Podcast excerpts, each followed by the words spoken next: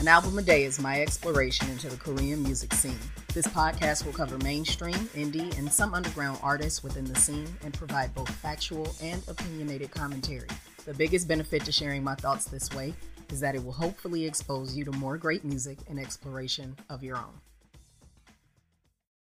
Diving back into the discography of Four Minute, we skip over their compilation album, the only one that they made in September 2012 called Best of Four Minute. That was a Japanese one. That's why we're skipping it. And we hurl ourselves into 2013. And at this point in history, this being April 26, 2013 specifically, um, I was maybe a handful, October, six months. I was six months into this K pop thing this is when I became familiar with them, genuinely familiar with them. And comparing it to my opinions from all those years ago to now, this was an interesting one. Let's get into it after the drop. You're tuned into an album a day. Show start. Was uh I was I was a baby in all of this. I was only 6 months in when this particular album dropped. And we already acknowledged early on in the first uh, episode for these ladies that had I heard their first album when I first got into everything, I more than likely would have ended up being a huge fan of them instead of 2NE1, who, side note, you know we're going to be referencing them when we talk about Four Minute because their histories are just so close together. But side note, uh, yesterday was the 11th year anniversary of 2NE1's debut, which means we are coming up swiftly on Four Minutes 11 year debut hit uh, anniversary as well. Real, real cool stuff. It was um, it's just interesting seeing what all can happen within the span of a decade. For me, I was still wet behind the ears, very excitable, very engaged, and still fresh in learning the Korean language. So, the lead single from this song, What's Your Name? I was geeked up. I understood the words. It was it was a simple song. It wasn't asking too much from me. I knew how to say la la la la la la la la la ira mi moeo eh, oh, moeo. Eh, oh. I knew what it meant. It it was one of those those early moments for me where I could put book learning against everyday consumption. It was real excited and real exciting. I'm sorry, not real excited. I was real excited. It was real exciting but I never got past that. I was still in a phase of listening to music where I would only hear the single, not realizing that a full album was attached. Yes, I knew it for 2NE1. I partially knew it for Big Bang. I knew for VIXX and I knew for MBLAQ, but I, I wasn't diving into other groups. So when I heard this, I'd already seen Hyuna before. Bubble Pop had already happened in my world. I was already sucked in. The video was colorful. The song was thumping. We have a whole dance pop album. Um, sprinkles, not even sprinkles. Let's let's be for real. It's electro pop and dance pop as all get out. So we've talked a lot about some of the genres that have been a thing that they really dive in. And once again, electro pop, you've got synthesizers. It's synthy. It's loud it's it's got a lot going on. I loves it. it's got electronic drums. We've spoken about this before, so I'm just giving you a, a quick overview of it again.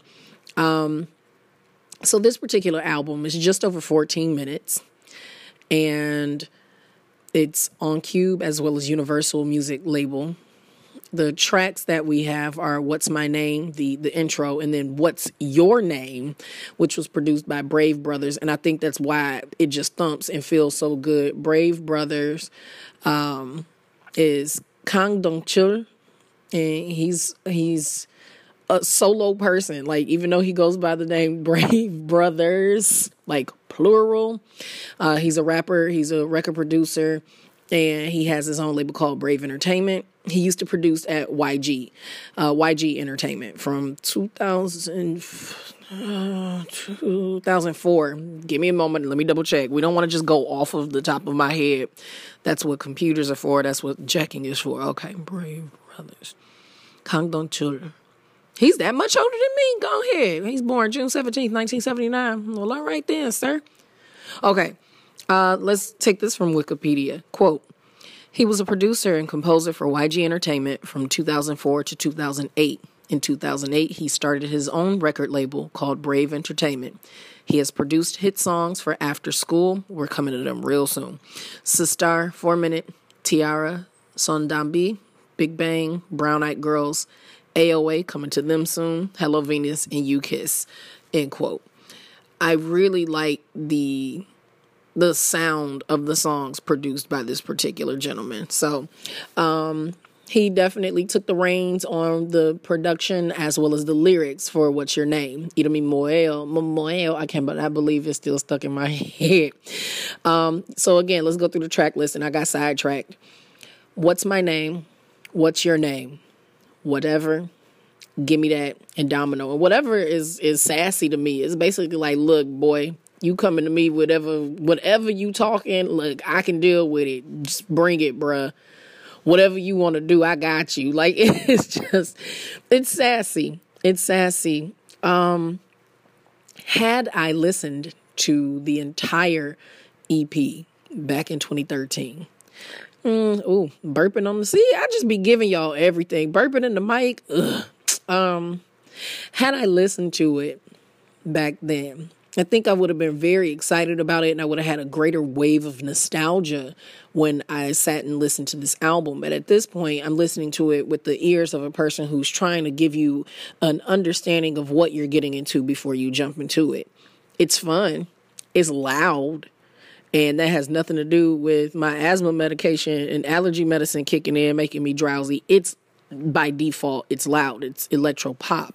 So, although the song really, really the songs, sorry, really, really give you some movement. You feel like the the album is pacing at a good speed. It's just is loud, and then whatever doesn't have whatever took the approach that Girls' Generation did on January uh, January first, twenty thirteen, when they released "I Got a Boy," and you're like, what are we? What what production choices are we going with? What are we trying to convey here? It does a little bit of that. It goes in one direction, totally pivots into another um, shoves the two together and tells you to accept it for who and what it is for two minutes and 58 seconds. so there was a lot going on here that I probably just would have been excited about for the sound then. But at this point, I feel like it, it needs to be compressed. I feel like the production on it is just so loud doesn't make it any less fun, but this is something that you'll hear a song you like, you'll turn it up a bit, and then you'll have to bring the volume back down on it. The volume difference between track one, What's My Name, and then track two, What's Your Name? Brave Brothers just produced it totally different from the other people who are responsible. And it it shows. It legitimately shows. For the song Whatever, there is someone who's involved in it called Eileen De La Cruz. I'm very interested in finding out more pertaining to that person in a D3, I think it's D30, like CPO, or it might be D30 because I mean this is Korea and people have some some real interesting takes on names. Good grief. I'm not trying to put you in a space of believing that the album is not worth listening to. It's appealing it's definitely something that's fun and given the circumstance that weather is starting to warm up for a lot of the the main audience of this podcast it might be something that will give you some good summer feeling vibes. But you're gonna have to have your hand ready to, to adjust the volume. I'm just telling it like it is. It's well put together. It's just sonically nerve wracking in terms of volumes levels.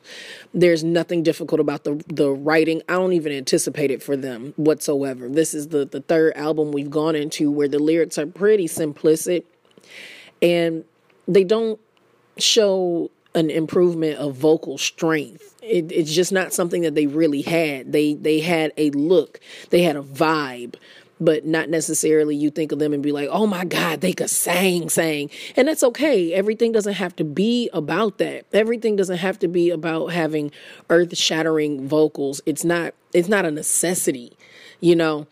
But you're not like, ooh, Ji Yoon like did that, or ooh, Hyuna held that amazing note. Like, like no, that's not what's gonna happen. Prior to this coming out, January 17th, 2013, we had a subunit. Now, we don't really get into subunits because we're focusing on the main groups first. We'll come back around to all that stuff later on. We not on them, so we not on them. 2Yoon should have happened around the time I was talking about for uh 2NE1.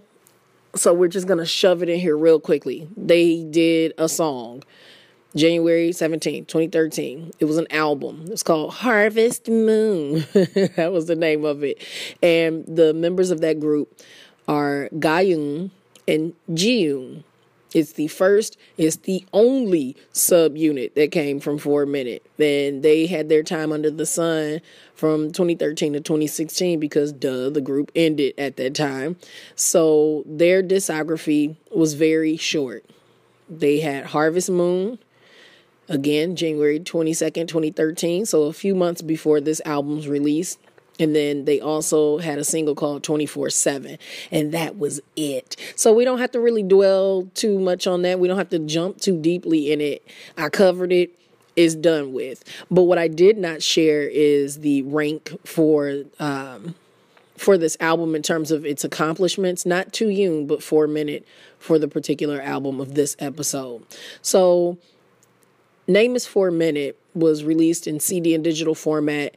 It ranked number two on the Korean charts. Now, the album before that, Volume Up, was their first number one, and quite honestly, it was their only number one. But I feel like the number should be, I feel like the number should be reassessed on that, and we'll talk about that when we do final thoughts.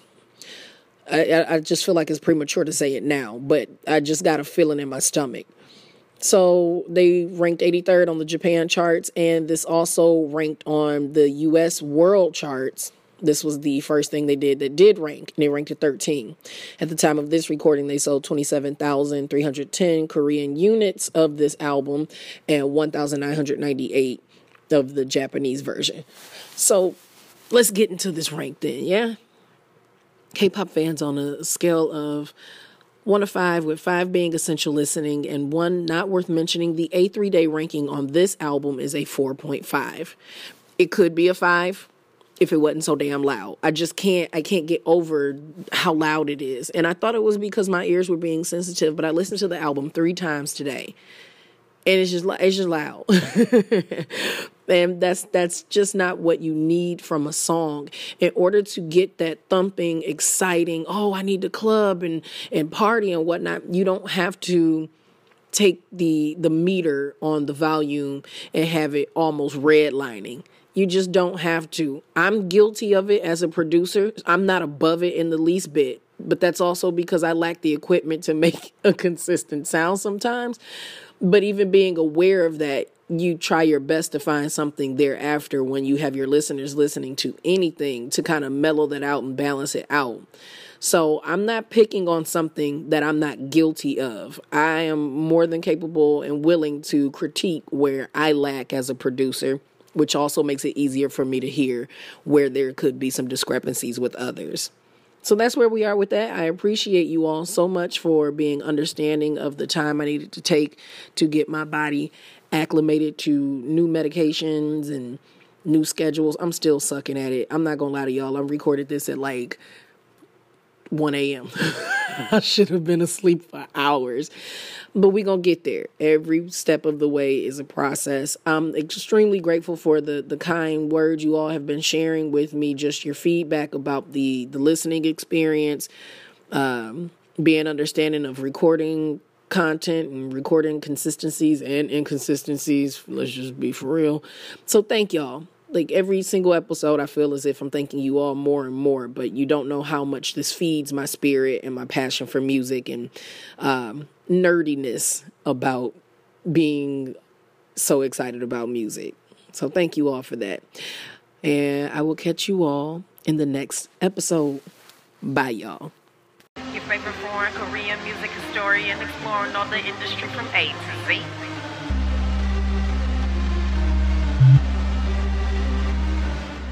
There are sponsored ads and social media hashtags, but this show is truly supported by the efforts of my McGualas, the most amazing fan base a little entertainer could ever have. Special shout out to my Patreon patrons, the student body, and the scholars who keep my vision of becoming your favorite Korean music historian exploring all the industry from A to Z a real thing.